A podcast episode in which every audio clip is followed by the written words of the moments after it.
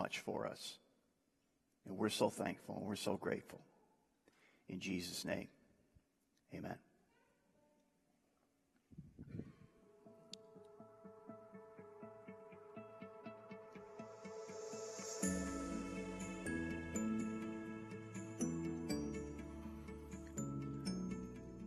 So, we're moving through the book of Ephesians. We're in Ephesians 1. I know it seems like forever, there's so much packed here. And um, we just need to spend some time here so that we understand completely what's happening. And there's two, the, the, the idea I want you to take away this weekend is that we go from rags to riches. Because that's essentially what Paul says in this passage that we're going to read in a moment. Now, what, what we have to understand is we have to begin at a place where we understand that we're in debt. Now, some of us are in financial debt, but uh, that's not the kind of debt we're talking about. We're talking about a spiritual debt. And basically, we're going to see that we have this, every one of us has this spiritual debt that is incredible that we have to take care of, but we can't take care of it. And that's the dilemma we find ourselves in. It's not a financial debt, it's a spiritual debt. So I want to read uh, the, the, passage uh, from Ephesians, and I want you to join me. It's in Ephesians chapter 1, and I'll read it out loud. It's Ephesians 1. I'm going to start at verse 3, and then uh, I'm going to read down to verse 10. And again, I know we've gone through this passage, but it's so rich, you just can't skip over it. And there's two things that I'll highlight in the passage that we're going to kind of kind of unpack a little bit this, this morning. Ephesians chapter 1 verse 3 says this. Praise be to the God and Father of our Lord Jesus Christ, who has blessed us in the heavenly realms with every spiritual blessing in Christ. For he chose us in him, in Christ, before the foundation or the creation of the world, to be holy and blameless in his sight. In love, he predestined us for adoption. That word adoption, you might want to circle that. To sonship through Jesus Christ in accordance with his pleasure and will, to the praise of his glorious grace, which he has freely given to us, given us in, in uh, the one he loves. In him, in Christ, we have redemption. You might want to circle that through the, his blood, the forgiveness of sins in accordance with the riches of God's grace that he lavished on us with all wisdom and understanding, he made known to us the mystery of his will according to his good pleasure, which he purposed in Christ to put into effect when the times reached their fulfillment, to bring unity to all things in heaven and on earth under Christ. So there's three things that we want to draw out from this passage, three principles that we want to draw out. The first one is this that we have incurred a substantial, unpayable spiritual debt. That we all, from our birth, carry a debt, a spiritual debt, that we can't repay.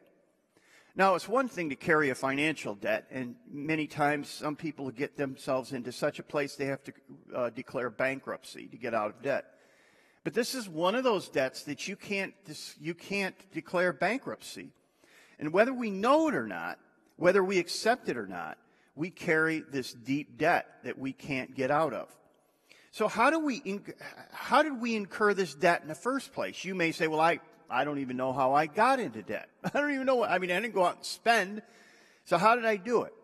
And, and the answer is, if you just go to the Lord's Prayer, you remember the Lord's Prayer, right? Jesus said, This is how you ought to pray. Let me, let me read it and, and think about it. Don't go into the mode where you just kind of ramble through it, you know, mindlessly. Think about it. He says this, and this is Jesus saying, This is how you ought to pray. Our Father in heaven, hallowed be your name. Your kingdom come. Your will be done on earth as it is in heaven. Give us today our daily bread. Now we know all of that, right? Notice the next line and forgive us our debts, as we also have forgiven our debtors, and lead us not into temptation, but deliver us from the evil one. Now, let's just stop for a minute. There's a couple things there. Number one, he says, Forgive me as I forgive others. That's a whole sermon series in itself, because that's a hard thing to do, right?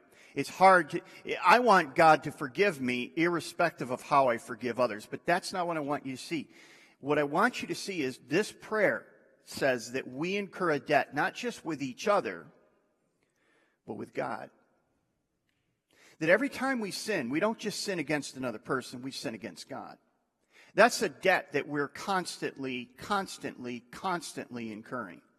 The balance on our debt keeps going up. Probably it went up this week. Probably there were things you did or things you didn't do or things you said or things you didn't say. There were sins of omission, sins of commission.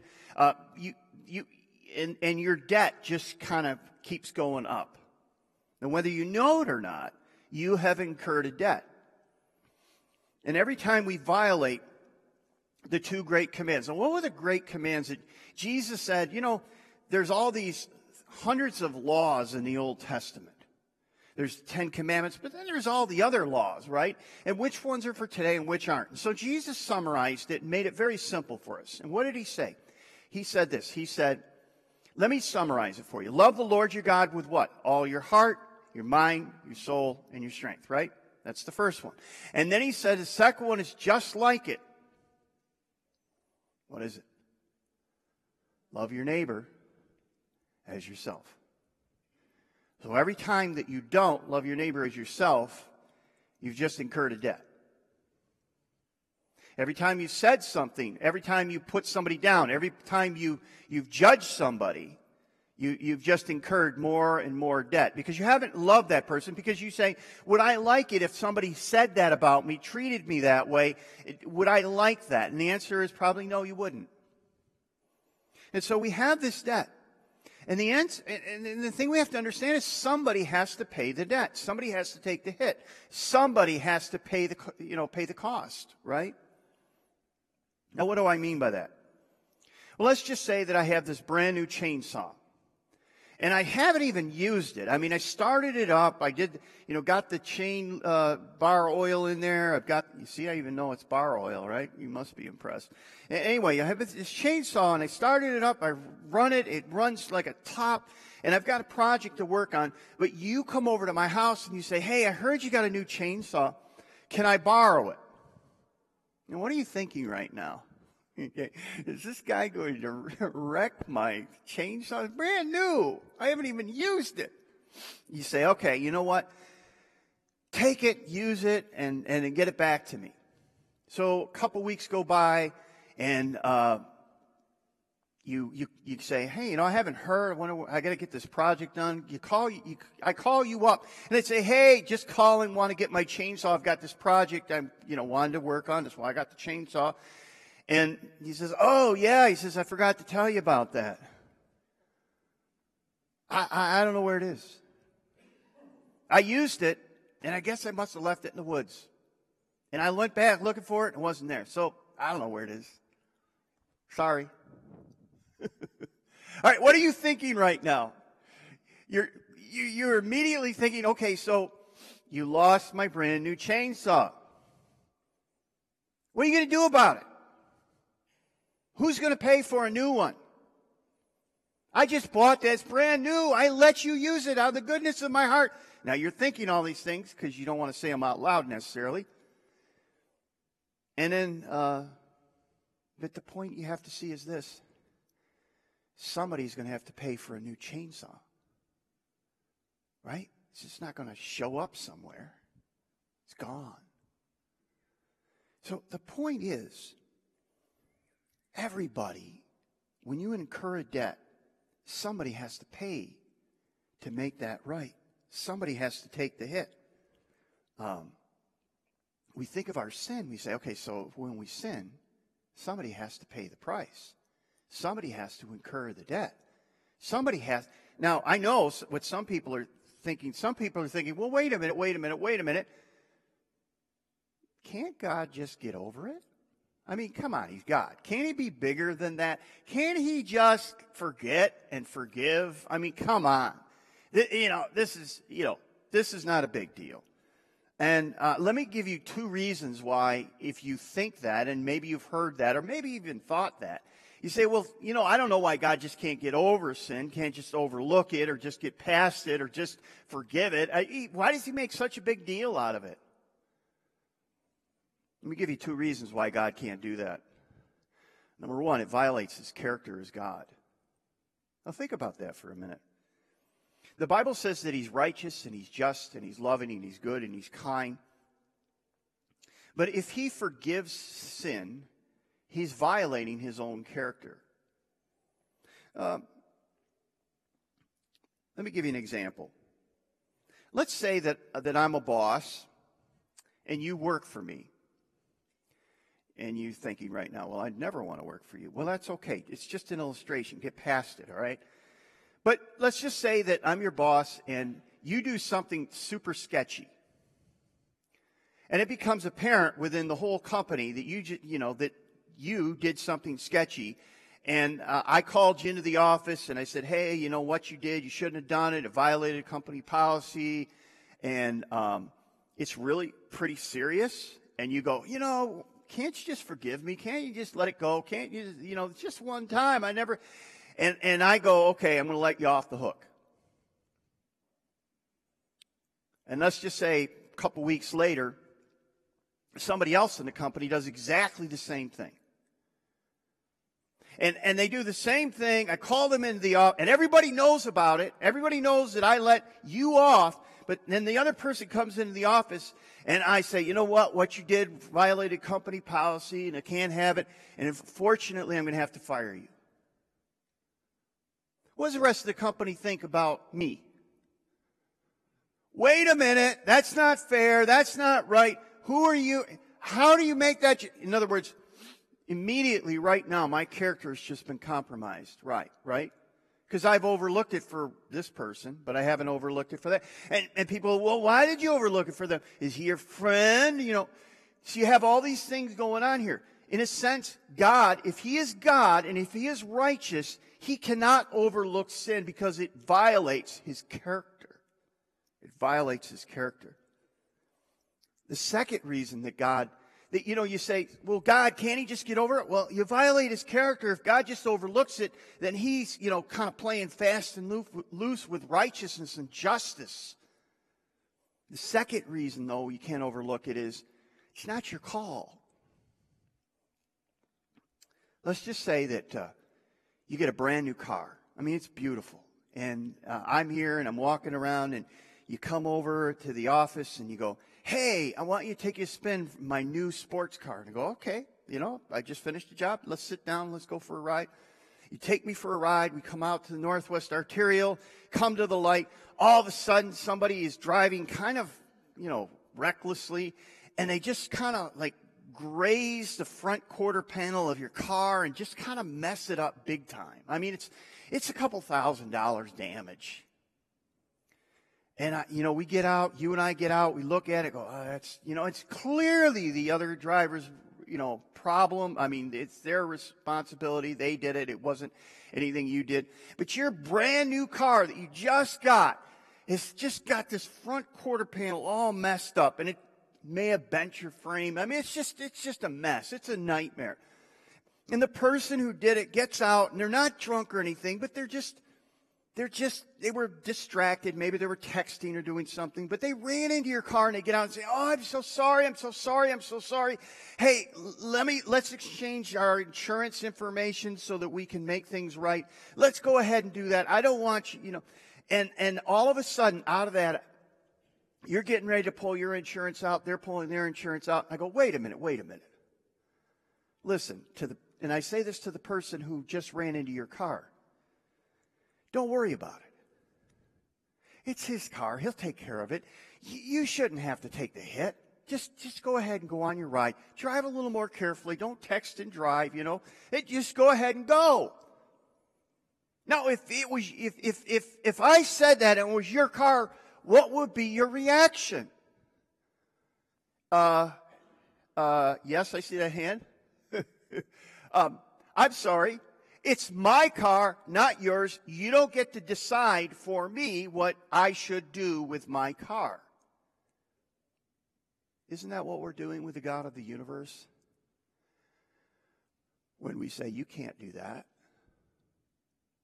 And we have so little view of what is happening in this universe and in this world compared to God.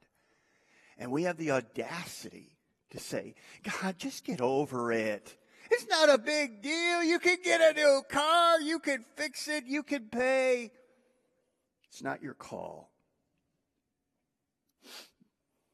I can't do that because I'm not the one offended. Almighty God is offended. It's really important for us to understand that. Somebody has said, and I think this is true God's justice and God's love comes together on the cross.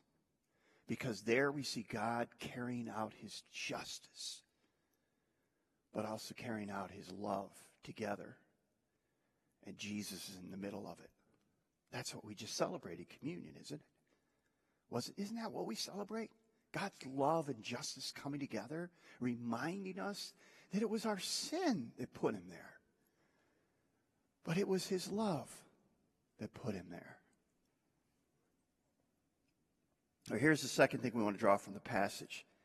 We have this huge debt, but we have no ability to pay our own debt. Paul says that we need, we all need somebody to, to pay the debt, and Jesus paid the price for our sins.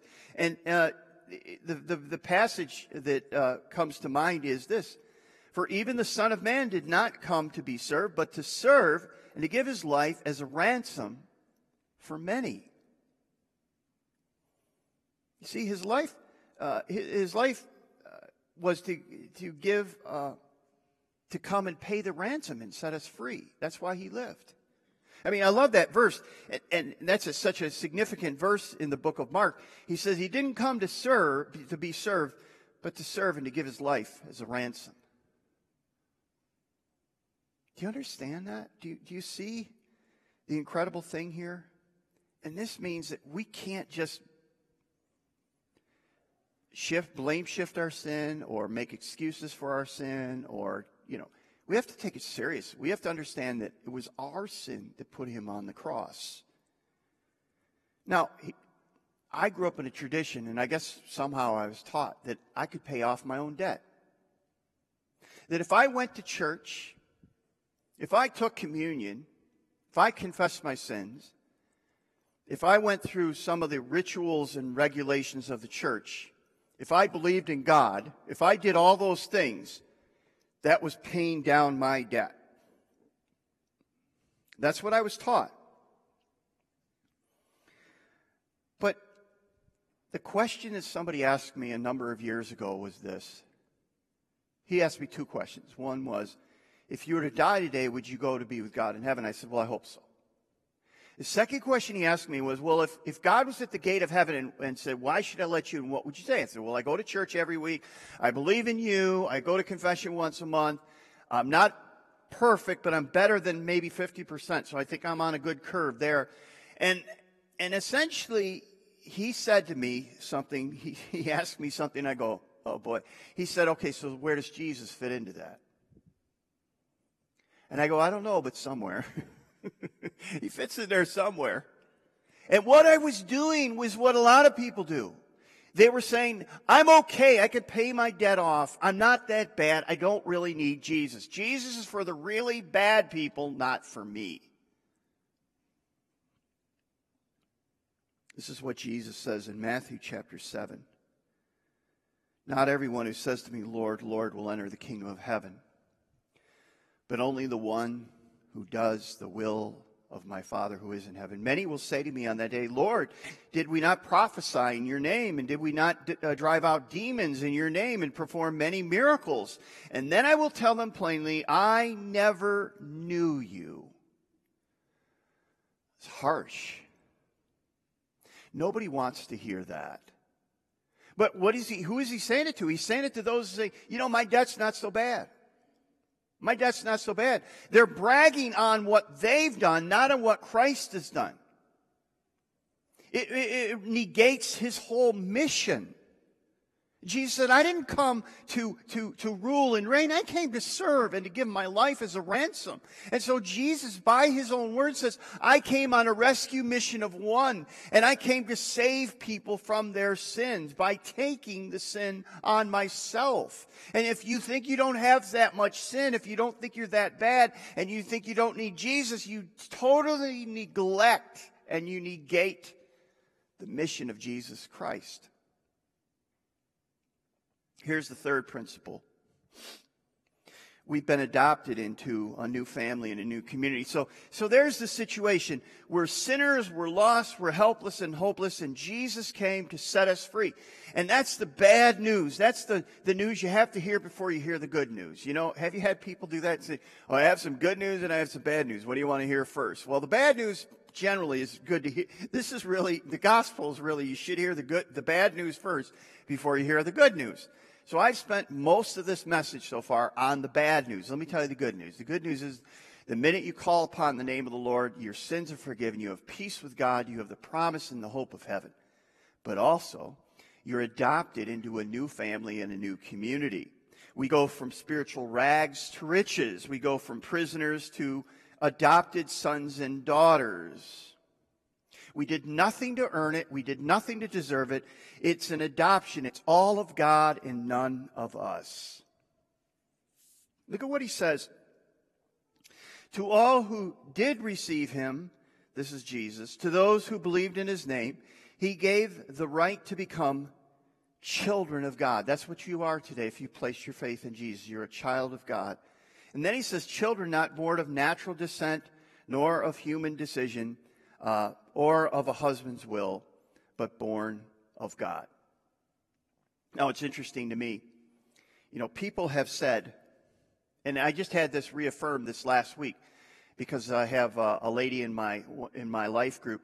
Her, her, her husband was a former judge, and uh, basically said one of the greatest days for a judge is when a family comes for adoption. And uh, a couple of people have said that to me over the years. Because what does a judge generally do? Judge is dealing with people who are, he's going to send them to prison or there's, you know, marital conflict, there's just bad things happening. But when there's an adoption, what is happening? You have a family coming who basically is saying, We want this child.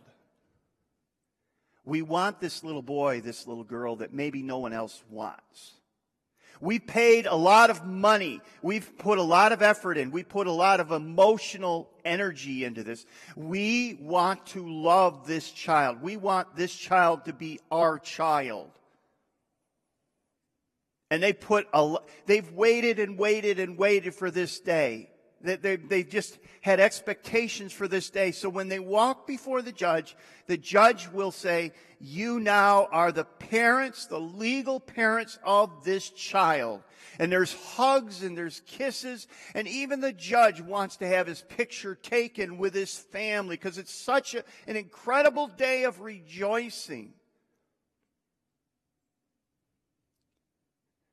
Picture it. Think about it. Do you realize that the day that you gave your heart and your life to Jesus Christ, in Luke 15 it says, there was joy in heaven over one sinner who repents. There's a party in heaven. Now, it's interesting because Matthew basically says in heaven, and he uses the phrase in heaven because it's kind of a euphemism. It's kind of the way to say, instead of, you know, because he wanted, he didn't want to say God, you know, the Father, he, he, he uses in heaven. In other words, it's not just the angels that are rejoicing, it's the Father, it's God who is rejoicing.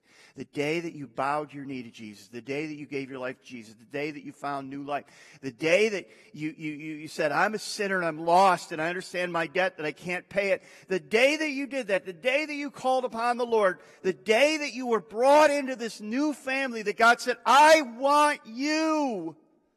Maybe no one on this planet wants you, but I want you. I want you to be my son and my daughter, and I will go to an incredible price to make that happen. I'll send my only son.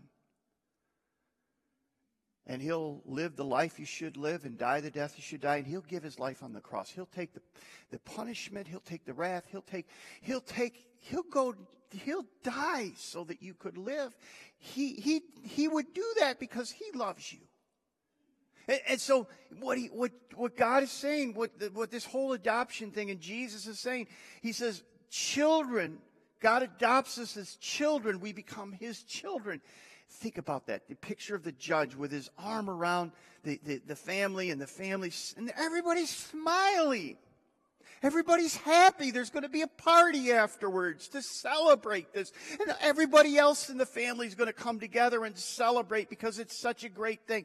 And that's what Paul, or that's what the, Luke says in Luke 15. He says, there's a party in heaven over one sinner who repents. Why? Because their sins are forgiven. Because they're part of a new family. Because they've been adopted as sons and daughters. If you've given your heart and life to Jesus Christ, you're one of his sons and daughters today. He loves you dearly. You've gone from rags to riches. And you didn't do anything to deserve it or earn it. It was gifted to you by God. Do you realize that? That's what Paul's saying in our passage. Paul's saying you have a debt you can't pay, bigger than anything you'll ever pay.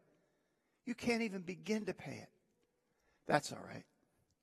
I have a guy who can take care of it who did take care of it, who gave his life to take care of it.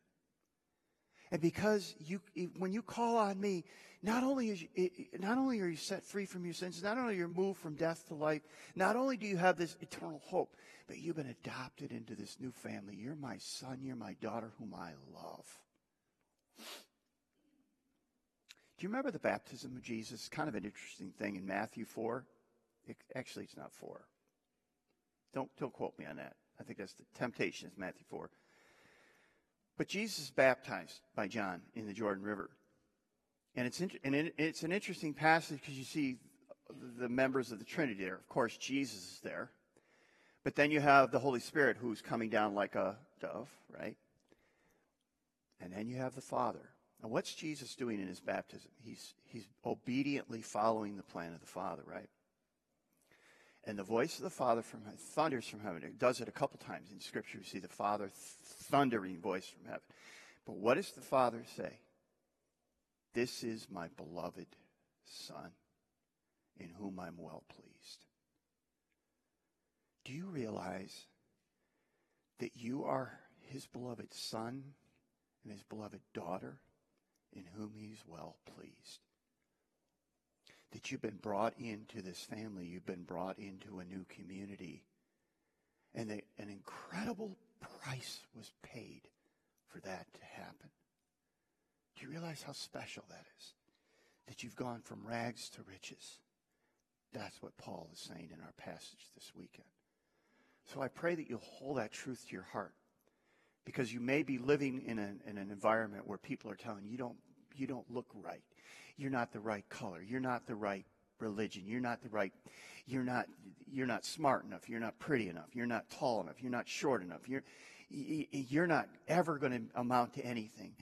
Always remember you have a Father in heaven who says, I love you. You're my son. You're my daughter in whom I'm well pleased. Let's pray.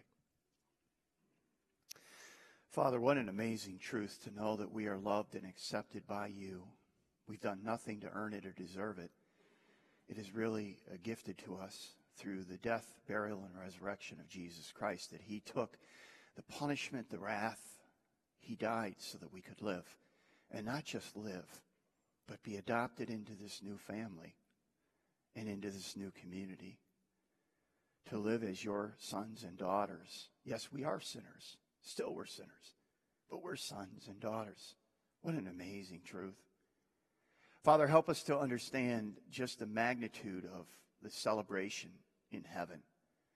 Help us to understand that you love us, that you've done everything for us that we need, that we lack nothing. Thank you that you care about us.